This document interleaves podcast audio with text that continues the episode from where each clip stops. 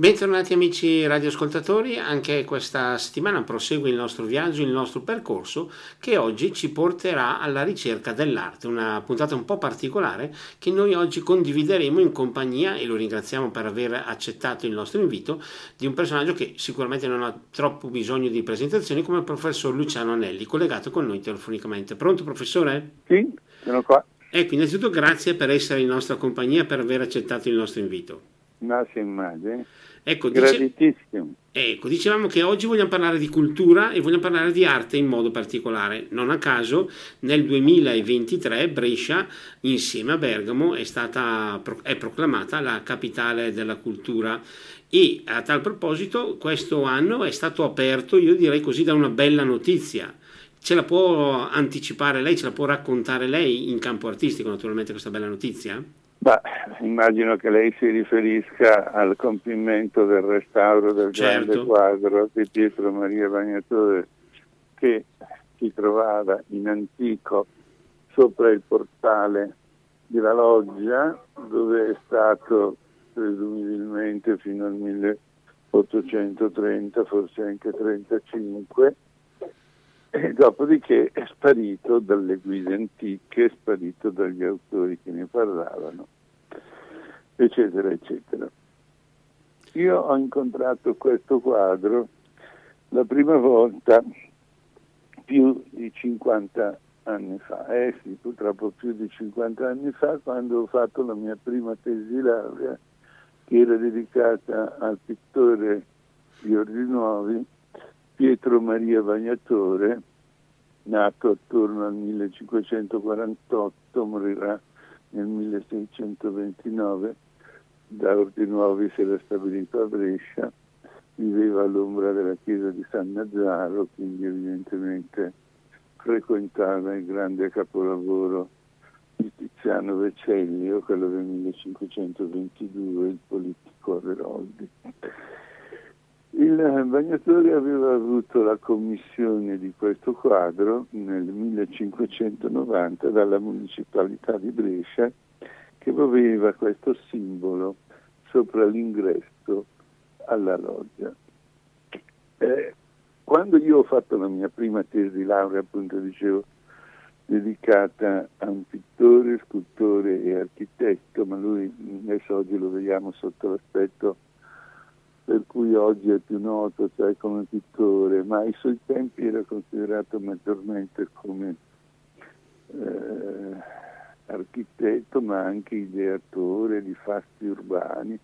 Per esempio è lui che modella la, la fontana, le statue della Fontana della Ballata, disegna la fontana e poi modella le statue in terra cruda, e Eh, valenti scultori, eh, professionisti insomma dello scalpello, traducono poi la sua idea in quel capolavoro che è la Fontana della Ballata.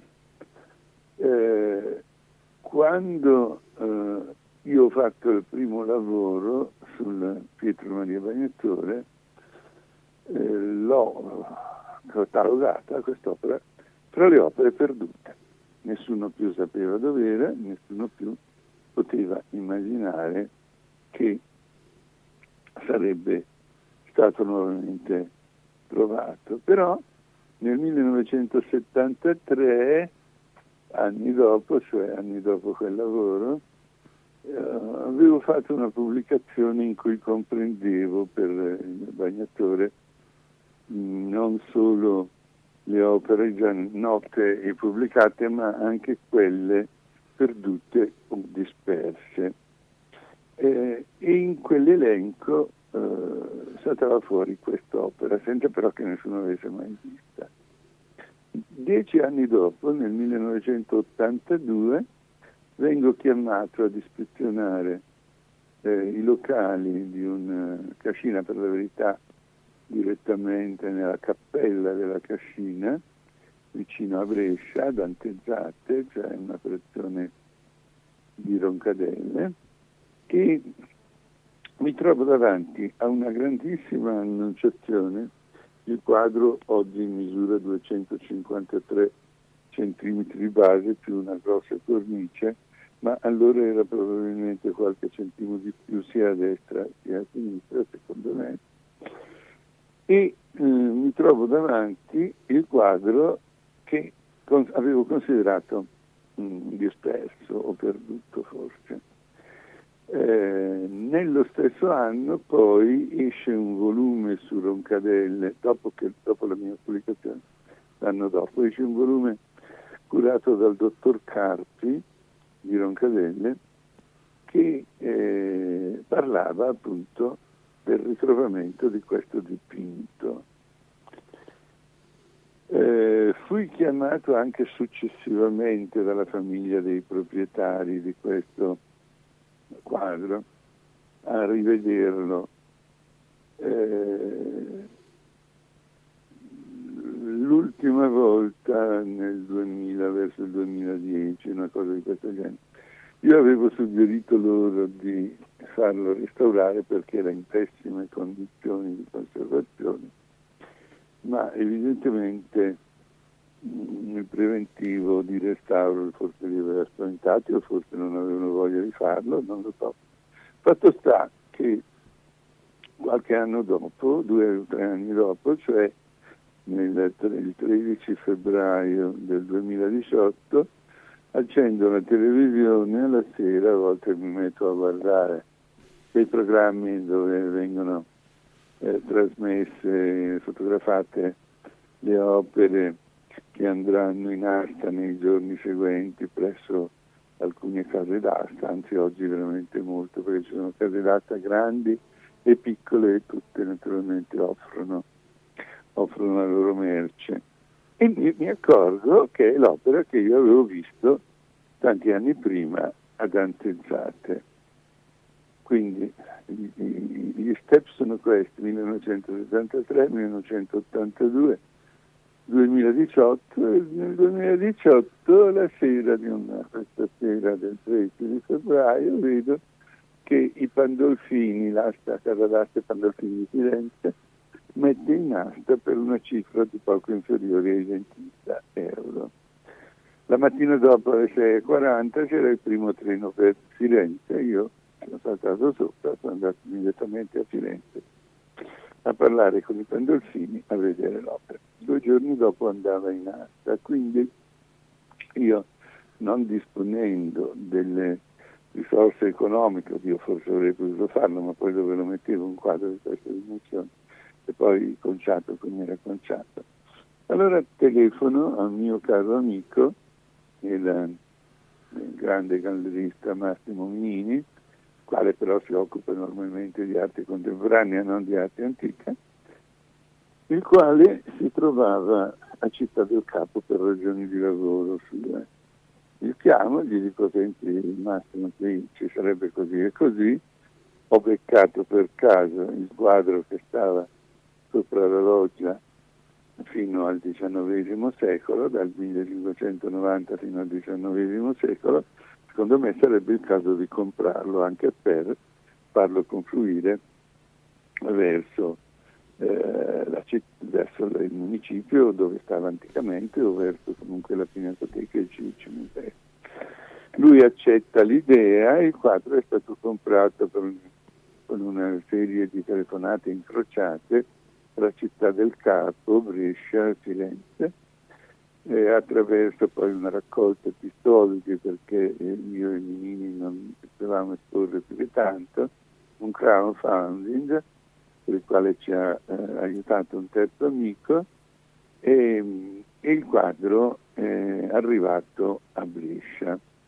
A Brescia l'abbiamo preso in carico, ma anche subito Eh, donato alla, ai civici musei. Civici musei vuol dire eh, comune di Brescia in sostanza, perché tutti i dipinti dei civici musei sono di proprietà del comune, ovviamente, come dice la parola, del comune di Brescia.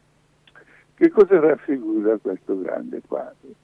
Raffigura una bellissima annunciazione dell'Arcangelo Gabriele alla Madonna, con sullo sfondo una splendida visione del castello di Brescia, cioè la stanza della Madonna, come il quadro era di ordine civico, denominazione civica. Invece di far vedere un panorama, un paesaggio qualsiasi, il pittore apre una grande finestra su un balcone, una porta finestra su un balcone, che guarda il castello di Brescia tutto fortificato, allora senza alberi, eh, perché gli alberi sul castello di Brescia, i giardini, sono una cosa ottocentesca, fatta sostanzialmente dagli austriaci quando ne erano, ne erano proprietari. Allora ci si può chiedere come mai un quadro con l'Annunciazione fosse stato eh, richiesto dalla loggia per essere messo dove appunto ho detto. Da un lato ci doveva essere il riscatto per il disastro accaduto nel millecinquecentosettantasei, quando andò a fuoco tutta la copertura, tutto, eh, la copertura di legno e di eh, piombo fatta a carena di nave, quella che noi vediamo adesso non è originale, è una ricostruzione dell'inizio del Novecento, verso il millenovecentoundici, dal millenovecentoundici. Allora un incendio aveva distrutto tutto, il tetto della loggia era un tetto normalmente di coppi, come quelli delle case antigue. Un sentimento quindi di riscatto, di mettere un'opera importante in loggia, visto che si erano bruciati tutti i quadri che erano contenuti nel salone che noi chiamiamo Vanno Italiano, e eh, il significato, seconda cosa, il significato di metterci un'annunciazione era la volontà di ribadire da parte della municipalità di Brescia che la civiltà bresciana nasceva dal fiat della Madonna, cioè che la civiltà, civiltà bresciana era cristiana cattolica e che questa situazione culturale, spirituale, sociale, a un certo punto perfino antropologica, era una situazione che non sarebbe avvenuta se la Madonna non avrebbe risposto sì, cioè non avesse dato la sua disponibilità, la sua accettazione alla richiesta che l'angelo portava da parte di Dio, cioè eh, devi accetti di partorire Dio, perché il parto della Madonna è il parto di Dio. Eh, questo è il significato anche civico di questa opera. Purtroppo le condizioni di conservazione erano tragiche, tremende, e parlando con la direzione musei, parlando col sindaco, eh, subito abbiamo appreso, io e Massimo Minini e gli altri del, del crowdfunding, che Eh, non c'erano a disposizione i soldi per fare un restauro. Erano stati chiesti due preventivi di restauro, cioè giravano entrambi un poco al di sotto, qualche migliaio di euro al di sotto dei ventimila euro, quindi diventavano ventimila, perché poi c'erano i diritti d'asta più ventimila. Allora mi dovetti muovere un'altra volta e trovai i soldi necessari a fare il restauro presso la Fondazione Civiltà Bresciana, che aveva a disposizione dei denari per fare dei restauri, messi a disposizione dalla generosità dell'antiquario Arici, che aveva lasciato la Fondazione, sua erede, ma anche dei soldi sufficienti per fare ogni anno una borsa di studio per giovani studiosi, e per fare, quando ce n'era l'occasione, qualche significativo restauro. Quindi molte benemerenze a Minini e agli altri, ma molte benemerenze anche al C D A della Fondazione Civiltà Bresciana, che mh, accettò di assumersi questa spesa, abbastanza sostenuta per le finanze della Fondazione, e eh, mettiamo pure in conto anche la buona volontà e la sensibilità e la comprensione della direzione dei civici musei, che mi ha seguito per questi due anni, eh, che, due o tre anni che sono serviti per mettere a punto delle tecniche particolari di restauro di questa grande tela che aveva tutte le sofferenze possibili e immaginabili, e infatti bisognerà fare, spero, come spero, una piccola mostra con la situazione dell'opera prima del restauro, che alla fine fu affidato a Leonardo Gatti, soprattutto sì, per la sua nota competenza, ma soprattutto per la sua esperienza sull'opera di Pietro Maria Bagnatore, perché io nel passato, ma andando indietro agli anni Ottanta, così, gli avevo fatto restaurare altre due grandi opere di Pietro Maria Bagnatore a Orzinuovi e eh, a Cianomela. Ecco, professore, la interrompo un attimo per una curiosità che diciamo sta eh, facendo capolino dopo questo suo racconto. Eh, visto che abbiamo parlato dell'importanza di quest'opera che era stata commissionata a Bagnatore, com'è possibile? Io mi chiedo proprio a livello quasi di persona appunto che non conosce, ma com'è possibile che un'opera così importante si sia persa? E poi, secondo lei, com'è è potuta ricomparire nel modo in cui lei ci ha raccontato all'asta a Firenze? Beh, insomma, la ricomparsa all'Alta Firenze, quella è la cosa più semplice da capire, perché evidentemente i proprietari, a me non avevano più parlato, io avevo suggerito il restaurante come mi ha detto, a me non ne avevano più parlato, poi eh, me la ritrovo a Firenze in vendita, evidentemente spaventati dalla cifra necessaria per metterla in ordine, anche tenuto conto, e io non so di preciso a chi loro avessero chiesto un altro preventivo, ma di sicuro aveva scoraggiato anche i restauratori, perché è un'opera molto difficile. Anche Leonardo Gatti ha dovuto mettere a punto delle tecniche particolari per riuscire a togliere un grommo, un beverone che oscurava gran parte della tela e rendeva veramente eh, tutto molto opaco. Quando ci fu la grande mostra del, della eh, ambiente tizianesco a Brescia nel duemiladiciotto, presso eh, Santa Giulia, io eh, proposi, e la proposta fu accettata per la sensibilità della direzione dei civici musei, di esporre l'opera non ancora restaurata. Era troppo importante, secondo me, non volerla far vedere, insomma, eh, tenerla al chiuso ancora a lungo. E poi, insomma, niente, sono cominciati i lavori di restauro, come ho già detto, certo. Eccetera. Poi dei restauri parlerà Leonardo Gatti. Chiaro. Dell'altra sua domanda, di come è possibile che sia scomparsa, è possibile sì, perché nella seconda metà dell'Ottocento la loggia fu interamente rimaneggiata nel suo interno, non, non interamente, ma in maniera molto, molto cospicua. Per esempio le sale affrescate da Pietro Marone furono proprio abbattute. No, il fatto era questo, no? Che fra il pian terreno della loggia e il primo piano, fino alla seconda metà del diciannovesimo secolo, non c'era un collegamento, non c'era un, uno scalone che portasse dal pian terreno al primo piano. E allora come si faceva andare nel salone Van Vitelliano? Eh, si faceva come a volte si fa anche oggi, cioè si passava dall'edificio a destra della loggia, quello smilzo edificio non finito che ha una lunghissima scala che porta alla sala dei giureconsulti, c'ha un portaletto a parte, no? eh, bello decorato anche con una, una bella porta che è stata restaurata da poco.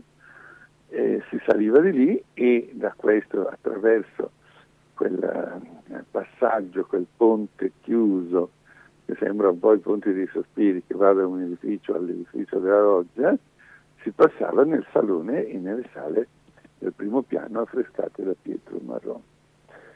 Eh, difatti queste sale sono state ricomposte dopo la creazione di uno scalone che dal pianterreno, cioè praticamente dal sottoportico della loggia, un grande sottoportico quadrato della loggia, sale oggi come oggi dal pianterreno al primo piano e si entra direttamente nel salone dell'italiano, ma si può anche entrare passando la porta di destra, come dicevo, come si faceva anticamente. Nel momento io ho fatto questa ipotesi, perché nessuna testimonianza, nessuna fonte ci descrive il perché.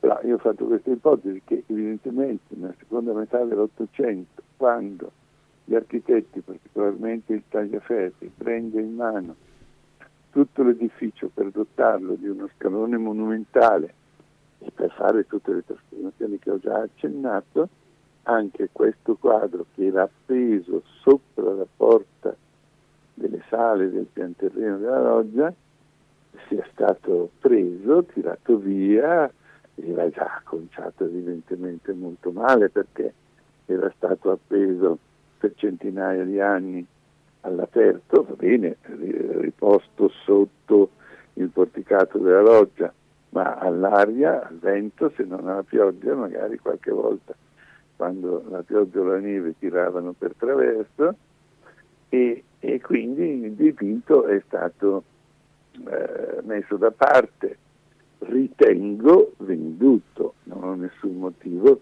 per pensare ad altri corsi d'opera, evidentemente era stato venduto come sono stati venduti all'epoca altri oggetti pertinenti alla loggia. Alla fine, quando io l'ho trovato nel millenovecentottantadue nella cappella di Antezzate, mi è sembrato anche abbastanza ragionevolmente spiegabile questo fatto, che se Antezzate avevano bisogno di una pala per l'altare, trattandosi poi di una grossissima cascina, sì, signorile, però sempre un locale rustico, eh, gli andasse bene di comprare una bella annunciazione, anche se era molto rovinata. Ecco, questa è un po' la storia. Ecco, a proposito, adesso noi dopo magari entreremo ancora meglio nel dettaglio di questo complesso e difficile lavoro di restauro, ma adesso, completata quest'opera significativa, dove verrà collocata l'annunciazione del Bagnatore? Quale sarà il suo destino? Allora, io avevo fatto una proposta ai civici musei e anche al sindaco Del Bono di metterla sullo scalone della loggia, appunto questo scalone fatto nell'Ottocento. Purtroppo eh, con la direzione dei civici musei abbiamo visto che, prendendo proprio le misure, eccetera, per ragioni di come è sagomato lo scalone, insomma, no? Perché lì adesso sono appesi dei grandi quadri, fra cui un'immensa tela sempre di Pietro Maria Bagnatore, che è il trasporto dei corpi dei santi Faustino e Giovita da San Faustino ad Sanguinem a San Faustino Maggiore, l'episodio famoso di quando il carro che trasportava le preziose reliquie si fermò a San Faustino in Riposo, che prende questo nome canonico proprio per questo motivo, per la chiesetta circolare che sta sotto il folto di Porta Bruciata e che popolarmente viene chiamata Santa Rita, ma il titulus canonico è San Faustino in Riposo.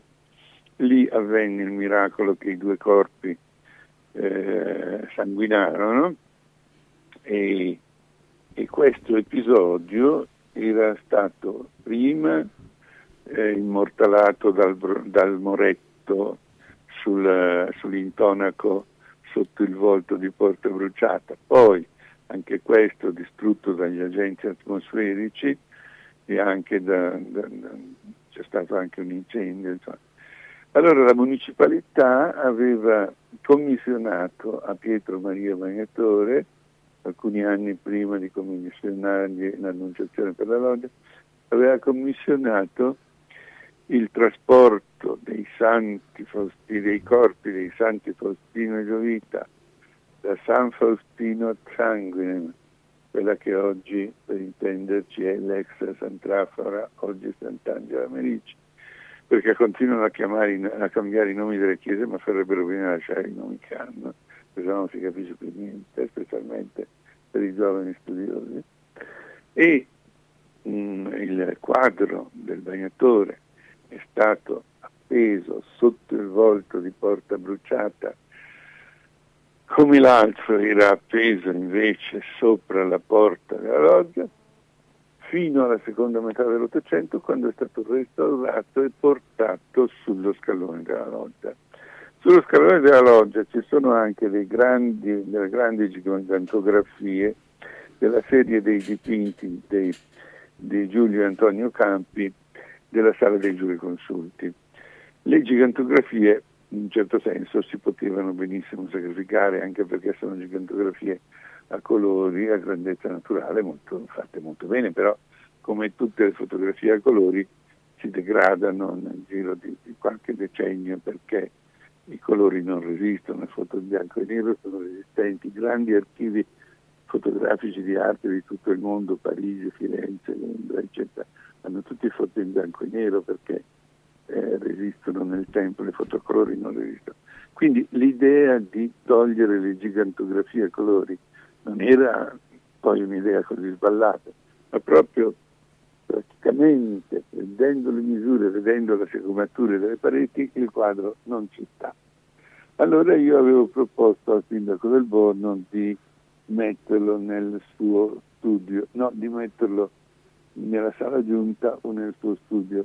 Nella sala giunta sarebbe stato visto un po' di più, nella sala, nella, nello studio del sindaco un po' di meno, però siccome si fanno visite guidate alla loggia, credo quasi settimanalmente, se non sono male informato, ci sarebbe stata comunque la possibilità di vederlo.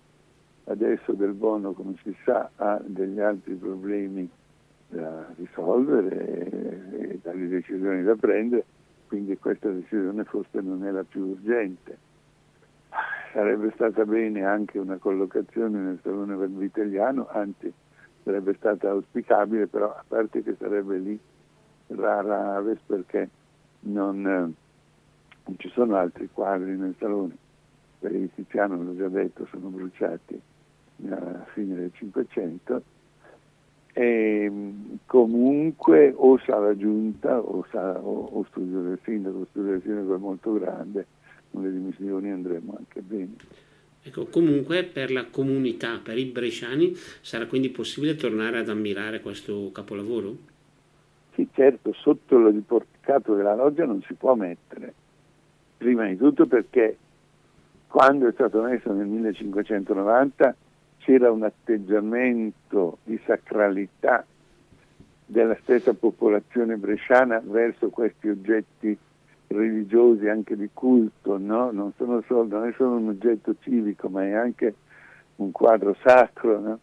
Oggi mh, il clima è mutato, eh, bisognerebbe mettere delle guardie armate giorno e notte, quindi non è... L'esposizione sotto il porticato della loggia, ma poi, ripeto, è un quadro ormai molto fragile, molto vecchio, ha subito più restauri, insomma, metterlo al riparo è il minimo. Purtroppo sullo scalone, sullo scalone di fronte all'altro, al suo gemello, quello dei Santi Faustini di Riposo che ho detto, ci stava benissimo, ma non, non c'è lo spazio, non si riesce a mettere. E quindi questa è la soluzione che potrebbe diventare la, quella definitiva. La interrompo ancora un attimo. Anche perché in Pinacoteca eh, o a Santa Giulia il posto non c'è, certo. Ne abbiamo parlato a lungo, ma non c'è assolutamente. Chiaro. E noi comunque ora siamo arrivati al momento della nostra pausa di questa puntata e quindi ora restituiamo rapidamente la linea alla regia, ma torneremo in diretta per continuare il nostro incontro con il Benissimo. Professor Luciano Anelli. Linea per il momento la regia. E torniamo in diretta, dopo la musica si torna a parlare. Oggi abbiamo il professor Luciano Anelli, nostro graditissimo ospite, e lui nella prima parte di questa nostra puntata ci ha fatto, un, visto se vogliamo usare questo gioco di parole, un quadro molto esaustivo della situazione collegata all'annunciazione del Bagnatore, e a lui vorrei chiedere anche una cosa, visto che abbiamo parlato del Bagnatore, ma che eh, tipo di artista era eh, e che tipo di artista è stato il Bagnatore? Allora, il Bagnatore è un artista molto atipico nel Cinquecento bresciano, perché a differenza di tutti gli altri non si rifà direttamente a Moretto e a Romanino, i moretteschi nella seconda metà del Cinquecento eh, sono moltissimi a Brescia, la stragrande, quasi cioè, tutti tranne il Bagnatore in qualche modo ripartono da Moretto, ma il Bagnatore quando era ancora un ragazzo, non ancora potuto stabilire se aveva sedici o diciotto anni, andò a Roma nel millecinquecentosessantasei. Noi non abbiamo la data precisa della nascita dell'artista, che io ho collocato tentativamente nel millecinquecentoquarantotto con un punto di domanda. Potrebbe essere quarantasei, quarantanove, non lo so. Comunque nel sessantasei lui parte e va a Roma e si colloca presso un bresciano molto illustre, Girolamo Muziano da Acquafredda, che era un um, bresciano operoso a Roma sulle orme di Michelangelo. Non dimentichiamoci che nel sessantasei Michelangelo era morto da pochi da tre anni e quindi mh, la, della sua fama, anzi da due anni, quindi della sua fama si eh, Muziano risplendeva ancora, era stato elogiato dal grande maestro. Il Bagnatore si mette nella sua bottega e lavora con lui, ci sono anche delle opere di derivazione del Bagnatore, di incisioni, di disegni per approntare delle incisioni, e probabilmente io credo che lavori anche a Tivoli con Girolamo Muziano, che era lì proprio nei suoi anni, nel settantasei settantasette, alla reggia del Cardinale d'Este, al Palazzo del Cardinale d'Este, per affrescare i paesaggi di cui Girolamo Muziano era uno scalista. Ma del Muziano il Bagnatore non prende tanto l'ispirazione paesaggistica, prende la monumentalità delle figure. Non avete mai pensato come è monumentale nel senso michelangiolesco la Fontana della Pallata? Sono i nudi proprio fatti alla Michelangelo, i nudi sdraiati della Fontana della Pallata. Molto statuarie sono anche tutte le figure del Bagnatore, il quale quindi eh, si pone più sulla scia di chi disegna e di chi mette le cose in prospettiva, più che dei veneziani, dei veneti che si basavano sul colorismo. Il Bagnatore naturalmente appartiene alla eh, generazione, la lunga generazione del terzo manierismo, del manierismo padano, perché poi lui da Roma si trasferisce in Alta Italia. A Roma aveva conosciuto il conte di Novellara, il Gonzaga di Novellara, che aveva palazzo anche a Roma, lo segue, gli vende un quadro, un Cristo alla colonna, nel millecinquecentosessantasei, quindi in un certo senso dipingeva già in una maniera un po' autonoma rispetto al Muziano, però quest'altro non sappiamo dove è andato a finire, quindi il discorso resta sospeso, cioè noi non sappiamo in realtà come dipingeva nel sessantasei il Bagnatore. Allora, diciamo, la prima opera che conosciamo del Bagnatore è del millecinquecentosettantacinque, quindi nove anni dopo, non si possono azzardare ipotesi con nove anni di mezzo. Quindi si colloca a Novellara a lavorare per il conte Gonzaga e ci resta per un periodo, però resta legato ai Gonzaga di Novellara fino al milleseicentoundici, questo è documentato, ma anche dopo ancora gli fa dei piaceri, loro chiedono di, di, di disegnargli un gabinetto, ancora lui lavora. Poi nell'undici, nel milleseicentoundici, quando ormai lui era stabilito a Brescia da decenni, eh, nel milleseicentoundici c'è l'attestato, un documento della vendita di tutta la collezione che Pietro Maria Bagnatore, detto il Bagnatore, sui monumenti a volte si vede la traduzione Bagnatore, il, il cognome giusto è Pietro Maria Bagnatore, detto il Bagnatore. Sapete che allora avevano questa abitudine di eh, appiccicare a ciascun artista un soprannome, e il nostro aveva il soprannome di il Bagnatore. Ehm, nell'undici prende tutta la sua collezione di disegni, di incisioni, che era famosa, era nota a livello oltre, oltre locale, e la vende ai Novellara, ai Gonzaga di Novellara. Eh, il suo è un manierismo molto colto, anche in quest'opera di cui stiamo parlando la Madonna sembra una statua, il l'angelo non vola ma è ben piantato in terra come una statua, eh, tutto tornito e messo in prospettiva, come tutto nel quadro è sottilmente messo in prospettiva. Ma perché? Perché il Bagnatore aveva studiato anche l'architettura, tant'è vero che alcune importanti, importantissime mh, costruzioni pubbliche cittadine sono sue. Ecco, in questo senso le chiedo proprio una domanda da, da profano. Quando lei ha ritrovato per la prima volta il quadro dell'Annunciazione del Bagnatore, innanzitutto su cosa ha basato la sua certezza nel dire sì, è proprio questo? Allora, perché ci sono... Sì, no, la domanda è correttissima, va benissimo, non l'ho ancora detto. Perché io avevo le descrizioni antiche che dicevano che il quadro era fatto così e così, con l'angelo, la Madonna, eccetera, eccetera, e eh, la data del millecinquecentonovanta, e sul quadro la firma Pietro Maria Bagnatore e la data millecinquecentonovanta si legge chiarissimamente. Ma poi, cioè, siccome la, è vero, è vero, la prima volta che io l'ho pubblicato nel, milleottocento, nel millenovecentottantadue, non esageriamo con la mia età. Eh, sì, non, non, non compiamo il passo più lungo della gamba, evitiamo. Eh, il, il ritrovamento aveva suscitato un paio di studiosi, di cui evito di dire il nome, eh, delle critiche, nel senso che dicevano sì, è una identificazione di Anelli ma non trovata. Ma qualche anno dopo ho avuto la fortuna di trovare per caso nello sfondo piccolino piccolino di un quadro del, del milleottocentotrentaquattro che raffigura la facciata della loggia, il, sotto il volto della loggia di trovare un piccolo schizzetto del del quadro del Bagnatore.